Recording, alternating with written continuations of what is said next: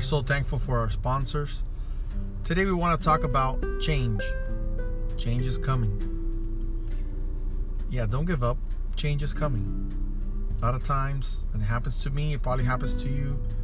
We're working for something, we want something, and um, we don't see the results right away. We get tend to get frustrated. We tend to want to give up because man, it should have happened by now. I should have seen a change. Should have seen something different. Happens to me working out sometimes. You know, you work out for a day and you're like, man, I don't feel skinnier. I don't feel this. I don't. Feel... You've only been working out for a day. You've only been working out for a week. You know, you've only been praying for it for a day. You've only been praying for it for a week. You haven't seen the results yet. Things are the same.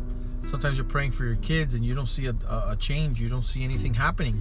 But guess what? Things are going on. Things are happening, and you don't see them, but they're happening. Just keep going. Just keep hustling. Just keep working. In your business, you take care of one customer, and you're like, man, you know, I, I don't see anything prospering yet. Well, guess what? Keep working. That customer's going to bring you another customer. Just keep doing what you are called and meant to do, and keep hustling. Keep pushing forward in your relationship, in your marriage, in your friendships.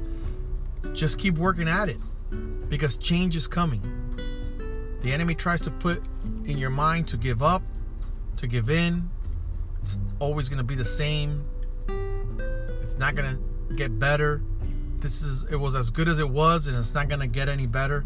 And those are all lies of the enemy. Change is coming and change is coming for your good, for your benefit. But you can't give up. You have to keep on hustling, keep moving forward and just keep keep at it. Keep at it. No matter what anyone tells you, no matter what your own mind will tell you. Because the devil throws darts at you to try to get you to, to give up. Everything gets attacked at inception, at the beginning. Why? Because he knows if he can hit it up small, it'll never get big. But God has big plans for you, He has big plans for me. And if you don't give up, change is coming. So I pray that you have a great day. God bless you. And just keep positive, keep moving forward because change is coming to your life and to mine. God bless you.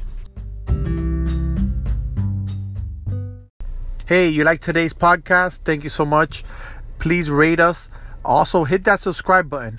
We need subscribers. If you get subscribers on here, we move up in the rankings and more and more people can listen to this podcast. Thank you very much.